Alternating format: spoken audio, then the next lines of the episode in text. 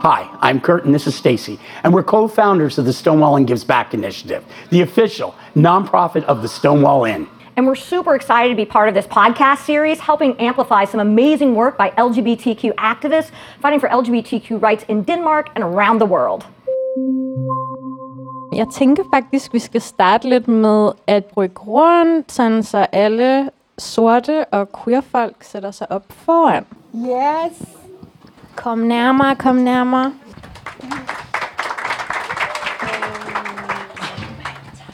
Jamen, velkommen til. Uh, vi skal jo snakke om internaliseret undertrykkelse i dag, og det her er et uh, initiativ i gang sat af The Stonewall Inn og Brooklyn Brewery sammen med BTF. Og så er det så Maja Partis, der har valgt det her emne, internaliseret undertrykkelse. Og hvem er jeg? Jeg hedder Malta Isabel Yildirim. Det er mig, der kommer til at moderere samtalen. Uh, så jeg er studerende ved Københavns Universitet, og en del af, hvad Partis kalder Kimia-holdet. Uh, øh, meget stolt medlem. Maj, har du lyst til at sige noget? Hej, jeg hedder Maj Sakamoto Nielsen, og jeg kommer fra Japan, og jeg er også dansk. Og øhm, jeg, har, jeg er født og vokset i Japan, og flyttede til Danmark, da jeg var 15. Og så har jeg også boet i Berlin. Og jeg øh, beskæftiger mig med modedesign, fashion design. Og i mit fag blandt andet, så har jeg arbejdet med, hvordan man kan øh, danne en relation, som er kærlig og harmonisk og holdbar til beklædningsgenstanden, men også til naturen, men også til andre mennesker, øh, som vi bor sammen med på den her planet. Og her mener jeg sådan især altså global majoritet, som er i supply chain i en modeindustri. Har du lyst til at fortsætte, Jerob? Hej, jeg hedder Jakub Abderrahman. Jeg er statskundskaber med speciale inden for international politisk økonomi. Og så er jeg også en tante, en lille smule. En community auntie, somewhat, maybe, just a little bit. Derudover så beskæftiger jeg mig med sådan en del forskellige ting, som jeg føler relaterer sig til mine for specifikke intersektioner, og arbejder hovedsageligt for sådan egentlig bare at se flere folk som mig have det godt på forskellige måder. Tak. Pardis? Salam alaikum. Alaikum salam. Eid Mubarak alle sammen. Eid Mubarak.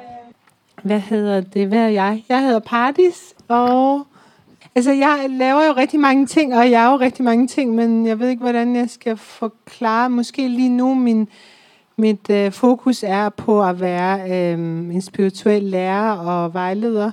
Jeg har studeret kinesisk medicin, så det er det, jeg ligesom laver rigtig meget nu. Øh, jeg havde et sted, der hed Kimia, som ligesom var et øh, sted for mennesker med den globale majoritet og LGBT plus folk og kvinder. Og det er jo ligesom derfra det her udspringer, plus at jeg også arbejder i en organisation, hvor vi arbejder med det her emne rigtig meget. Lige præcis. Ja. Tak til jer. Tak fordi I vil være med. Øhm, jeg vil faktisk starte samtalen med sådan en slags begrebsafklaring. Øhm, mig brugte lige før det her udtryk global majoritet, som er også et udtryk, jeg har taget til mig, fordi jeg lærte parties at kende, som var sådan, du bliver nødt til at stoppe med at bruge ordet minoritet om dig selv. Jamen altså, den globale majoritet er jo os, det er alle, øh, der har rødder i lande uden for Europa. Vi udgør faktisk størstedelen af den her klode, så vi er ikke en minoritet, det er hvide mennesker, der er en minoritet. Øhm, og jeg ved godt, at folk mener, når de siger minoritet om sig selv her, så mener de jo, at jeg er jo i mindretal i forhold til de hvide danskere. Men der er noget i forhold til, at man gør sig selv meget lille, når man siger det. Og vi glemmer nogle gange, hvor sådan kraftfulde vi i virkeligheden er. Så derfor er den globale majoritet en god modsigelse til det at føle sig lille. Ja, altså minoritet føler jeg som rigtig mange andre ord, som er blevet øhm, øhm, skabt af måske hvide mennesker om os. Øh, ligesom Mellemøsten, det bruger jeg på ingen måde. Det er også en øh, ord, som får fuldstændig sådan kryb omkring. Men ja, det er jo bare at gøre os selv større. Vi er ikke i majoritet på nogen måder. Altså, vi udgør, som du siger, også kvinder udgør majoriteten af øh, eller den her klode, og queer folk udgør, altså alle mennesker er jo følt queer, så det er jo, og så er man bagefter par- proppet ind i andre. Øh, hetero- Arbejderklassen. og arbejderklassen udgør også. Så det er, vi er jo ikke en minoritet, som skal passes på, eller være blive øhm, taget hensyn til. Det er ligesom meget det, det bliver sådan gjort til, når, vi, når, vi, når, man, når man bruger ordet minoritet. Og det er jo bare et rigtig grimt ord. Virkelig grimt ord. Vi er den globale, globale majoritet. Det er vi nemlig. Men nu tror jeg godt, vi kan gå i gang med det samtalen egentlig skal handle om øhm, internaliseret undertrykkelse. Hvordan vil I klar, forklare det udtryk for nogen, der aldrig har hørt om det før? Hvad tænker du, Jacob? Jeg står egentlig og tænker, at det er os, der reproducerer mange af de sådan, mønstre, der undertrykker os, i samtidig med, at vi står og tænker på, at vi skal befri os selv, eller vores communities, som vi egentlig er en del af. Så i den kontekst, når vi egentlig reproducerer de her mønstre, uden egentlig at forløse nogle af de forskellige dynamikker, som måske udspiller sig i vores forskellige intersektioner, som en bevidst handling, så reproducerer vi rigtig meget af det sådan i forskellige niveauer, i forskellige intersektioner, i forskellige lag også. Ja, altså, for at tilføje det, jeg tror også, sådan, det er fordi, man har sådan oplevet det så mange gange, altså gentagende gange i sit liv, at det sidder så dybt øh, ind i sig selv, at det, sådan, man kommer til det altså ubevidste. Og det ligesom er uundgåeligt faktisk, Ja. ja. fordi man også er opvokset her, specielt i Vesteuropa, hvor vi øhm, bliver udsat for lidt af hvert, så er det jo nogle ting, som vi netop internaliserer og udøver over for hinanden. Ja, altså sådan helt enkelt er det jo, at øh, når for eksempel, når man er en gruppe folk, som jeg ved, kvinder eller mennesker fra en global majoritet, man får at vide, konstant får at vide, hvis jeg fortæller dig, du er dum, og jeg, og jeg bliver ved med at sige det, så bliver du på et tidspunkt, tror, begynder du at tro på det, hvis jeg også behandler det derefter. Så det er ligesom, at de beskeder, vi har fået fra vores undertrykker, at vi ligesom har, har internaliseret det, og faktisk tror på, at vi er dumme og mindre værd og grimme og alle de der ting. Og vi kommer til ligesom øh, handle derudfra, at vi behandler os selv og, og dem, der er i vores gruppe på den måde, og vi tænker ikke engang over det, og vores undertrykker kan bare læne sig tilbage og bare sådan, fordi de har gjort deres arbejde, når de har fået ligesom os til at tro på, den undertrykkelse, vi bliver udsat for, er rimeligt. Øhm, og det er jo alle mulige former, det er blevet gjort mod os i flere århundreder, at det er både fysisk og psykisk, så det er jo, og den psykiske, tænker jeg, er det værste volden tit faktisk, fordi det er den, der er sådan mest usynlige.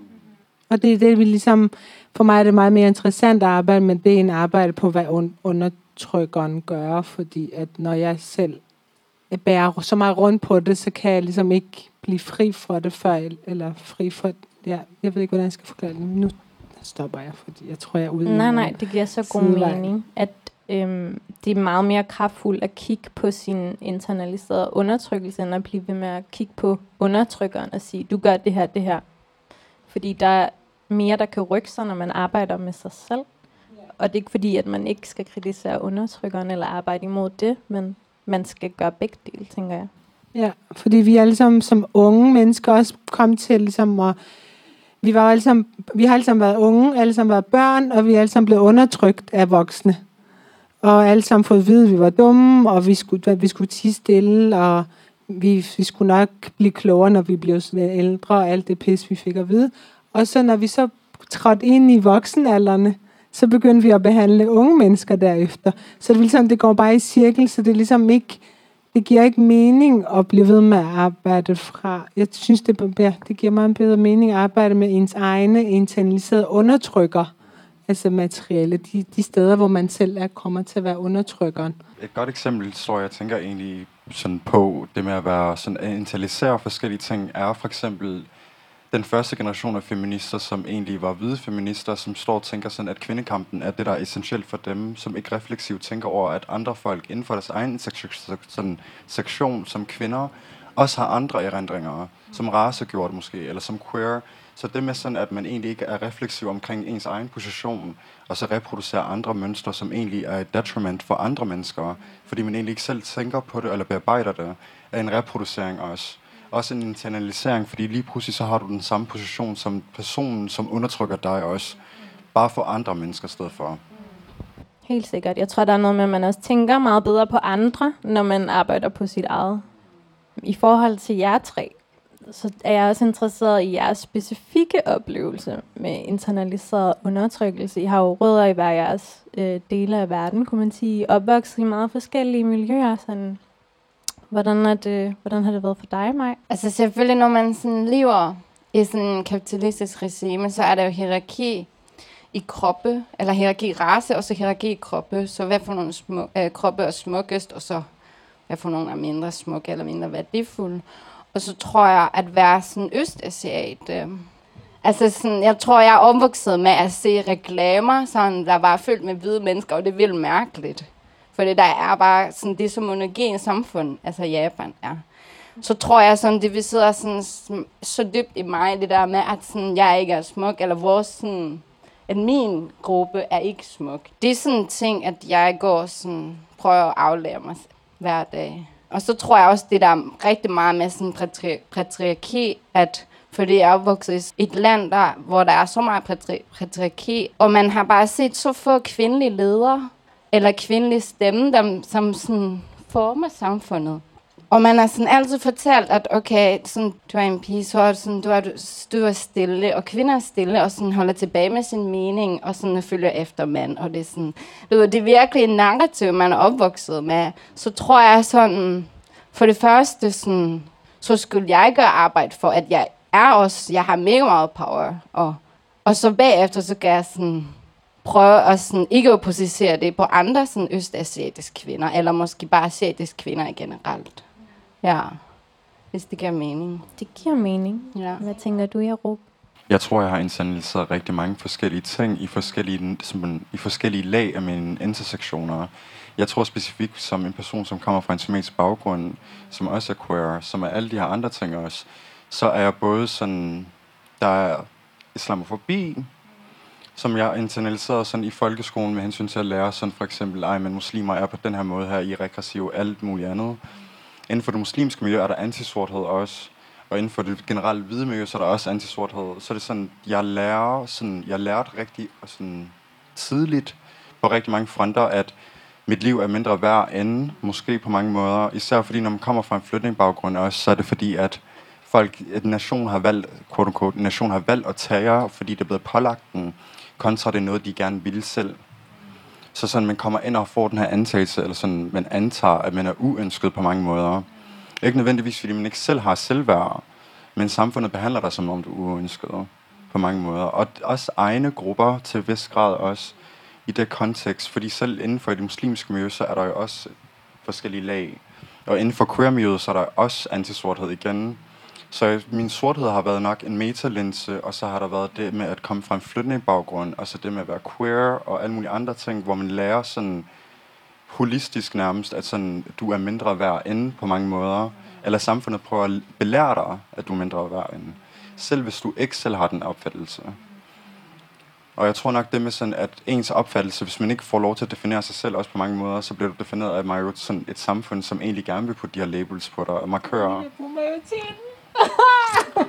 Caught it, uh, like slip of the tongue, altså. Ja, yeah, honestly. Den blev lige reddet. Men jeg tror, jeg lærte sådan på mange måder også sådan, at jeg nok skulle præsentere mig på en måde, som var spiseligt, eller sådan indarbejdeligt for majoritetssamfundet også. Majoritetssamfundet, ikke majoriteten. Yes, yes. At, ja. Nej, sorry, hvordan har du måttet gøre det, for eksempel?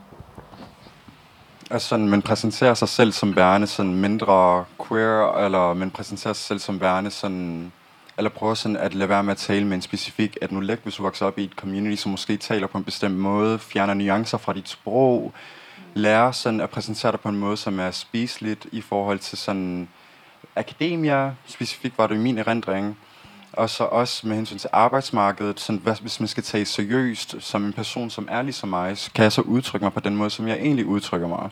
Og stiller så ofte spørgsmålstegn ved, sådan, hvordan jeg bliver altså, sådan, læst og indtaget af person, der sidder på den anden side af desken.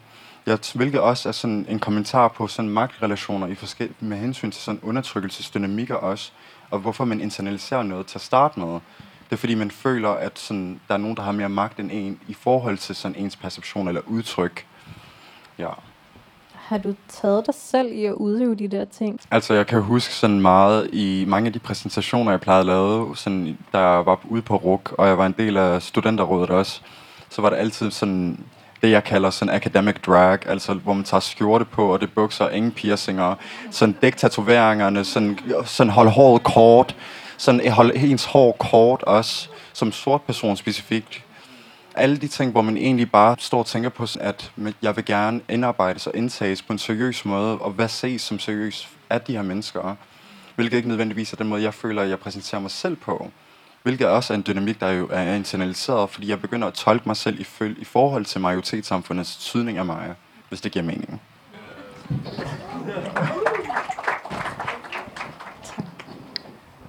Vil du have spørgsmål? Hvad der spørgsmålet? Internaliseret undertrykkelse i forhold til dig og din oplevelse. Jeg er født og, født og vokset op i Iran, og så... Mm, altså, det, er jo, det har jo sin, sin, sin helt egen historie i forhold til islam. At, um, at muslimer er uintelligente, og, og øh, bare at være religiøs er bare uintelligent. Og så det har jo ligesom været en del af det. Og så er det jo alt det der med at være sådan, uh, hvis der var en i familien eller et eller andet sted, som var lyshåret, ej, de var så smukke, og de lignede bare guden selv. Og, så du ved, sådan alt det der har jeg jo lært os selv. Man behøver ikke bo og vokse op i Europa for at få de beskeder. Selv når man er i sit eget land, så ved man, at allerede der man er grim, man er mindre værd, man er meget mindre klog, og se hvordan de, er, de der europæere er ligesom udviklet sig, og de er blevet rige, og de snakker ikke om, at de er blevet rige på vores blod, og på de krige, de har ført i vores lande, og den kolonisering, de har ført, men man taler om, at de er meget klogere end os, at de har kunne føre de, eller sådan, kan udvikle sig på den måde, og er blevet rige og alt det pis der. Er Ikke? særligt værdige Ja. og så videre, og så videre. Så, så det er sådan, så vi er jo bare, det er lidt ligesom det samme udskamning, man har omkring øh, om mennesker, der er fattige, at de bliver øh, udskammet og fortalt, at, de, at det er deres egen skyld, at de er fattige. At det er deres egen skyld, fordi de, de er mindre kloge, og de er dogne, eller hvad fanden man, hvad for nogle bullshit man, man bilder dem ind, og resten af befolkningen ind, at de ikke vil være rige, fordi de ikke vil være et eller andet. Så ja, alt det har jeg jo ligesom internaliseret. Jeg ved ikke hvordan. Altså, jeg har jo internaliseret rigtig mange ting. Altså, jeg kan huske, at jeg kom til Danmark og gik i skole, og jeg var jo 11-12 år, og der havde begyndt man at få hår, for eksempel, under armen og alle sådan nogle steder. Jeg havde jo sort hår, og de andre havde hvidt hår. Så jeg følte mig også så klam. Altså, jeg følte mig decideret klam. Altså, og, og følte mig uhygiejnisk i forhold til de andre, og var så bange for at vise min krop, når, vi, når man var til gymnastik, for eksempel. Sådan nogle ting. Og så altid skulle sådan sige, at jeg ikke var muslim. Men ja, jeg har jo taget mig selv i det på den måde, at jeg har jo i rigtig mange måder. Altså det der med, at sådan, jeg talte dårligt om muslimer, sådan rigtig meget, da jeg var meget yngre, fordi det var jo bare sådan en måde at beskytte sig selv på, og være sådan, udskille sig selv på, at man ikke, jeg er ikke ligesom dem. Ah, Og så er Iran er jo rigtig sådan ophøjet i Europa. Åh, oh, vi er jo bare den bedre race af, af global majoritet. Og så, og så er vi jo meget sådan fetiseret på den måde, eller sådan sat op på en eller anden mærkelig ting. Måske også lidt ligesom japaner, forestiller jeg mig. Så på det har jeg jo levet rigtig meget på. Og sådan, øh, araber, øh, dem der, øh, og sådan. Så ja. Det er interessant, du siger det der med øh, måden Iran er blevet oplevet, eller opfattet på, hvor jeg sådan, som tyrker oplever, at vi bliver opfattet på en helt omvendt måde, fordi mit folk er kommet til Europa som sådan en stor ufaglært øh, arbejderklasse, øh, og har taget nogle rigtig hårde jobs, og ikke blevet betalt særlig godt. Så føler jeg bare, at der eksisterer den her fortælling om os, som at vi er åndeligt, men også akademisk, kulturelt tilbagestående. Og det, det er vores historie på en eller anden måde. Og i det har jeg også øh, haft brug for at tage enormt meget afstand til mit kulturelle ophav. Jeg vil også bare lige dele noget af mig selv, så det ikke kun var jeg, der sad og Det gjorde er det. så vigtigt, det du siger. Fordi det er det samme i Iran, at man ser rigtig meget ned på tyrkerne. Altså selv i selve Iran er der jo de der hierarkier. At så er dem, der er dumme, og så er de dårlige, og så er dem i syden, og dem i norden. Og det med, s- ja, og apropos det med syd og nord, jeg vil bare lige sige det, fordi jeg tænkte bare, det er sjovt at sige, min, øh, min øh, mester i kinetisk medicin, hun er en øh, transkvinde, en hvid transkvinde, som lærte mig, som sagde det, og det gjorde fuldstændig god mening. Hun var sådan, forresten, solen går står op, ikke? og vand, det er hernede. Så faktisk nord er ned og syd er op. Så jeg, men hun sagde, at af politiske grunde har man vendt verdenskortet om, så syd er op og nord er ned. Eller omvendt. Ikke? Og det var bare sådan, nå ja. Så hele, altså bare det i sig selv er jo været sådan, at vi bare, vi er jo nede, vi er mindre øh, udviklet, og det er vi jo fandme ikke. Det er jo hele vores ressourcer, sådan, hele vores civilisation, at den her de, de havde jo deres egen ressourcer, hvis de ikke lavede heksebrændinger i 700 år, ikke? Men altså, de brændte jo bare ned. Så hvis vi nu... Øhm, det gør ikke noget. det gør ikke noget. Hvis vi nu øhm, spoler frem til i dag og kigger på sådan LGBTQ plus miljøerne, hvordan føler I, at den internaliserede undertrykkelse kommer til udtryk? Jeg råbte bare ved at række ud efter sin mikrofon. Det så jeg altså lige. Hej. Specifikt med hensyn til sådan at internaliseret undertrykkelse i LGBT-miljøet, jeg synes, det er, nu bruger jeg ordet sådan ironisk, at, sådan, at der er så meget racefobi, transfobi, sådan like, specifik antisorthed i LGBT-miljøet, når igen sådan, vi som community sådan, vælger at sådan, præsentere os selv på en bestemt måde som værende mere tolerante, mere åbensindede, fordi vi er blevet udsat for nogle former for undertrykkelse, at antager, at, sådan, at det frigør os fra alle mulige andre fordomme, når vi selv reproducerer dem i vores eget miljø hver dag. Ja, ja. Og specifikt med hensyn til sådan den form for rasforbi og transforbi, specifikt med hensyn til at tale om sådan sorte kroppe for eksempel. På mange af de her dating apps, den måde det bliver indtaget indarbejdet af hvide queers, det er dybt bekymrende. For at sige det mildt, men også at mange af de her hvide queers samtidig med antager, sådan at fordi de er queer, fordi de op, sådan oplever en form for undertrykkelse af majoritetssamfundet, at det gør dig til et bedre menneske, som egentlig ikke er i stand til at undertrykke andre mennesker selv. Så der er mangel på selvrefleksiv sådan, kapacitet i vores miljø på mange måder. Og jeg tror, sådan, det kommer også ind på de forskellige intersektioner, hvor vi sådan er andre sådan, sådan med hensyn til farve, men øh, også med hensyn til kønsudtryk. Altså for eksempel, så er der rigtig mange af de apps, hvis vi taler for eksempel Grindr, hvor der er så meget transfobi også, med hensyn til at, sådan, at tale omkring transpersoner, og hvordan de bliver indarbejdet på de her apps her, som er dybt bekymrende også. Ja. Ja, femininitet ligesom ryger ned og stiger hierarkiet igen, ikke? For mig. Jeg tænker sådan, når man for eksempel laver community, og samler sammen, øhm, og sådan udgangspunkt, hvor man, øh, man holder sammen, det er sådan at være LGBTQ for eksempel. Så har man jo naturligt sådan set streg for, hvem kan være med. Altså, hvem er velkommen, hvem ikke er. Selvfølgelig. Og det er meget naturligt og forståeligt. Men det er som om nogle gange, at sådan, det her med altså sådan identitetspolitik og sådan at dyrke det her identitet, er mere, bliver mere vigtigt end at kernen hvorfor man holder sammen. Og jeg tænker sådan, man holder sammen, fordi man vil passe på hinanden, og man vil hele sammen for de undertrykkende oplevelser, som man måske deler. Og, og sådan empower hinanden, og sådan ultimativt måske også sådan, altså, altså sådan den slægtskab nærmest, ikke? Så man har hinanden, uanset hvad der er, sådan selv hvis man laver fejl og sådan. Og det er også fint, hvis man laver community for at dyrke identitet. Men så er det bare så mange mennesker, som ikke kan være med. Og jeg tror, når jeg sådan tænker, i min personlige sådan oplevelse, så tror jeg sådan, jeg føler mig så flødende. Både i forhold til sådan, altså jeg er både sådan asiatisk og sådan hvid, men også bare alle mulige mange andre ting, folk ser mig som. Altså folk kan slet ikke gætte, hvor jeg kommer fra. Og sådan, i forhold til attraktion, så er jeg jo sådan tiltrukket af flere køn og flere kroppe. Så ved jeg ikke, om jeg opfylder krav sådan, for at være med altid. Jeg synes, community building i København føles meget ungt stadigvæk.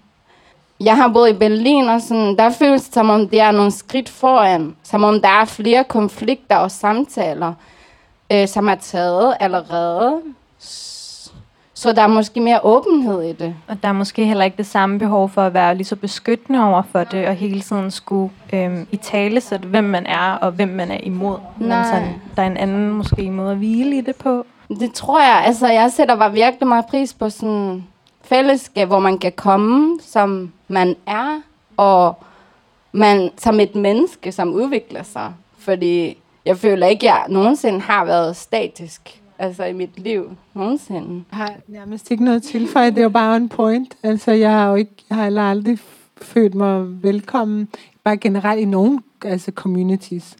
Altså alle bare så mærkeligt. Altså selv når jeg tager i moskeen, og så kommer jeg og siger salam alaikum, så kigger folk på mig sådan, hej, fordi jeg ikke har en rigtig dresscode, eller sådan, det er jo også bare queer community, jeg er jo en ældre generation, jeg er jo 44, I jo hvad, altså, det er jo, bare- altså jeg er jo ligesom, jeg har aldrig haft den community heller, at læne mig tilbage i, og nu er der ligesom kommet en slags community, som jeg overhovedet ikke er en del af.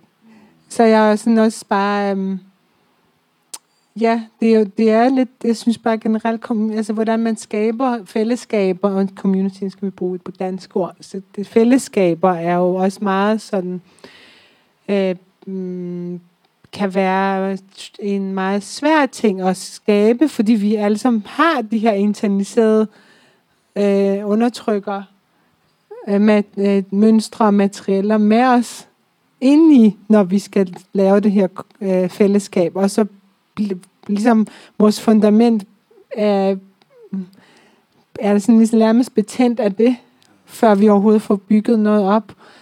Øhm, og vi har ikke de redskaber, vi skal bruge til at lave de fællesskaber, vi, vi har brug for at være i. Mm, men det er ikke fordi, at det er dårligt, det der bliver lavet. Det er jo bare, altså, det er jo mine ting. Altså, det er jo ikke for at ligesom kritisere det, der bliver lavet, men jeg siger bare sådan, for mig har det været sådan, ja, jeg har også min historie, som gør, at ja, det er svært for mig. Så det er jo ikke sådan, fordi jeg tager jo virkelig også hatten for, at folk faktisk gør de ting, de gør, og prøver, og trods alt det, der er svært at blive ved og blive ved. Men jeg står og tænker sådan, med hensyn til Majas kommentarer, som jeg egentlig godt forstår, det med sådan, når man taler om queerness, også med hensyn til udtrykket af queerness, så taler man også omkring sådan, og identitetsspecifik, så definerer vi det jo i forhold til noget. Så det med, hvis du er i et forhold, som måske ser straight passing ud, så bliver du måske indarbejdet på den måde. Og det er egentlig ikke vores sådan, community, som like, burde sådan, gatekeep, hvem der er queer og hvem der ikke er queer, men jeg tror også, at der er en pointe i forhold til sådan at være refleksiv omkring, hvordan du bliver indarbejdet i forhold til et space også. Sådan hvis du bliver set som værende sådan i straight passing konstellation også, så det med, at, sådan, at så bliver du læst på den måde. Og jeg tror sådan især fordi, at når vi taler om queer community her i en Københavns kontekst, også sådan specifikt ud på Nørrebro, så er det jo noget, der er blevet arbejdet op igennem sådan de senere år. Og jeg tror sådan, igen, det med identitet betyder også, at du skal definere dig i forhold til noget. Og så nogle gange, så tror jeg også, fordi queerness kan være så mange ting, at så er der måske nogle mennesker, som antager, at det form for sådan queer udtryk, hvis du er i et straight passing relationship, måske ikke er helt legitimt heller. Ja. Men det er at være sådan queer passing eller ikke queer passing, det er jo en del af det. Alt, der er jo så mange andre lag i, hvordan man behandler hinanden, øh, som gør det svært at være, eller sådan, de, fordi, men ja, hvorfor vi, de ting, vi kan kigge på, og det er derfor, det er også var vigtigt at, at tage det her emne op, og vi får engang skravet overfladen, og det er jo her, jeg har jo tænkt på, at det var så fedt, vi skulle vi kunne lave workshops omkring det her emne, for at virkelig få, for støtte op om de fællesskaber, som rigtig mange unge mennesker er i gang med at skabe i vores øh, by. Ja, og jeg tror også, sådan, det med, sådan, at fællesskabet er en ret ny ting, er også en pointe, men ikke for at delegitimere, at der er så meget, der bliver lavet heller. Altså, der er virkelig rigtig mange kræfter og ressourcer, der bliver brugt på sådan egentlig at danne et community, og rigtig mange folk, der lægger ben, hår, sådan, sved og tår i det virkelig dag ind og dag ud. Og jeg synes også, det er noget, der bør anerkendes, fordi der er så mange mennesker, der virkelig bare giver det alt og får yeah. for ingen sådan like return. Altså fordi de elsker det, altså det er hjerteblodet på mange måder. Men ja, Ja, fordi det, det bliver lidt ligesom, om man kritiserer det, når man sidder og siger sådan noget, fordi det er jo undværlige mennesker og undværlige kræfter. Det er helt sikkert, men for at man netop får et godt fundament, der betyder, at det her arbejde kan fortsætte i mange år. Og det er også bare vigtigt at kigge på alle sine internaliserede undertrykkelser. Hvordan kan man så overhovedet begynde at aflære det her øh, pis, det her internaliserede undertrykkelse? Hvad, hvad der er ikke ligefrem kamp om mikrofonerne. Øhm. Jeg tror meget, at det handler om at være refleksiv i ens praksis. Også øhm, Bernard Rustins, Rustin, som er en American Civil Rights activist, taler omkring det med sådan, at når man egentlig elsker noget, så agerer man også efter det. Så måske også bare komme ind sådan i de her spaces og sådan antage, at intentionen er god.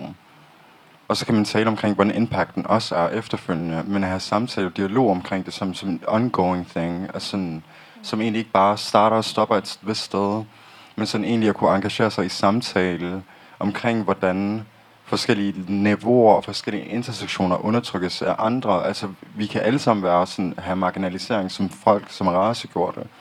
Men det betyder noget andet, hvis du har andres intersektioner derudover, som måske ikke bliver set heller. Eller måske er andre minoriteter også er i stand til at sådan egentlig at kunne undertrykke dig på bestemte måder. Ja, altså jeg tænker faktisk sådan selvkærlighed, at man skal øve sig i værk, at elske sig selv, og sådan finde metoder, hvor man kan praktisere det. Øhm, og så samtidig at øhm, samtidig at sådan se mennesker som det er. Øhm, uden at sådan finde labels på dem, og uden at sætte en kasser, og sige det som det er. Jeg har arbejdet med det her emne i hvad? 10-20 år eller sådan noget. Den måde, jeg har arbejdet på det, med det på, er at, ligesom, at arbejde med de her historier, tidlige historier omkring, hvordan jeg er blevet påduttet de her forståelser af mig selv og min egen gruppe, men også bare i forhold til at ligesom se på mine undertrykkerpositioner i samfundet og i forskellige øh, sammenhænge. For eksempel her, så prøver jeg ligesom bare at sige snak til sidst, fordi jeg er ældst, og jeg er fakt, jeg ved, at jeg kommer fra en klassebaggrund, som øh, er klasse, og fordi at ja, de to grunde i hvert fald her i det her sammenhæng med, med, med, med Jarup og mig. Øhm, og, og, og så jeg prøver ligesom altid at, um, hvad hedder det, på den måde at tage bagsædet, og så nogle, nogle gange, når det giver mening, at ligesom sætte mig foran og snakke højst, og nogle gange så glemmer jeg at gøre det, så snart tager jeg over, og så sætter du mig på plads, eller nogle andre sætter mig på plads, og siger jeg ja tak til det. Og det er rigtig pinligt og virkelig, sådan, virkelig skræmmende at blive eller sådan kaldt ud og blive taget på plads, men, men øh, jeg værdsætter det virkelig meget, fordi det er ligesom den måde, jeg vokser på. Det var bare for at sige, at øh, det bliver at udstille hinanden, og afstraffelse er jo en ting, som vi bruger rigtig meget til at sige fra, eller sige, eller kalde nogen, eller sådan, ja. Og det tror jeg er en måde, det er en måde at holde op med, at, eller sådan en måde at, at aflære det her på, fordi ved at være meget mere sårbare og bare være sådan, ligesom hvis jeg gør noget, og du siger, hey, jeg føler, at du nogle gange tager over, eller du føler virkelig, at det ikke er rart, når jeg, før jeg overhovedet får lov at bestemme, så siger du, så går vi. Eller sådan, øh, nogle af de sådan helt enkle, sådan, det er jo meget enkelt det der med, at jeg bare sådan, når vi er i et rum sammen, og jeg er som, øh, været 20 år ældre end dig, vi er jo venner, men stadigvæk sådan, jamen, fordi det er jo meget normalt for mig, eller meget sådan, lidt ligesom, andre mennesker i andre undertrykkerpositioner, mennesker, der er vokset op som mænd, eller mennesker, der er hvide, eller mennesker, der er ældre, at vi har den, øhm, vi har den tilfældighed at tage plads, eller bestemme, hvad, hvad der skal ske. Så jeg kommer nok, jeg kommer rigtig tit til at sige, hey, lad os bare gå, og du er ikke klar til at gå, du ved ikke engang, hvad du vil. Og så kommer du til for tiende gang sige til mig, hey, nu gjorde du det igen, sådan hård undskyld, og så kan vi ligesom rewind og blive ved med det. Men det er det, jeg mener, og det tænker jeg, fordi vi er venner, at du er så kærlig over for mig, men det ville jeg også ønske, at vi kunne være over for hinanden. Selvom vi kender hinanden.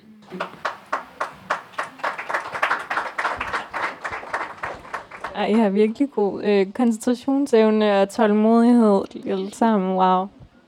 Jeg har nærmest ikke engang kigget den her vej. øhm, af nervøsitet. Men der er et eller andet med, tænker jeg, i forhold til at være en del af en diaspora, og hele tiden være i tvivl om, hvor ens hjem er, og hvor meget man må være til stede et sted. Øhm, det er sådan noget, jeg selv har det mega svært ved. Jeg ved ikke, nogle gange er det som om, jeg skal skrue mega meget op for et eller andet, for at kunne være til stede, eller så skal jeg skrue ned for noget andet. Og jeg vil bare sige, at det er virkelig været til der ved jer.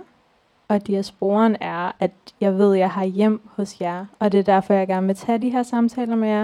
Og det kan godt være, at de ikke øh, er mega perfekte og vellykkede hver gang. Men jeg håber bare, at vi kan blive ved med at række ud efter hinanden. Ja, sådan runder vi det af.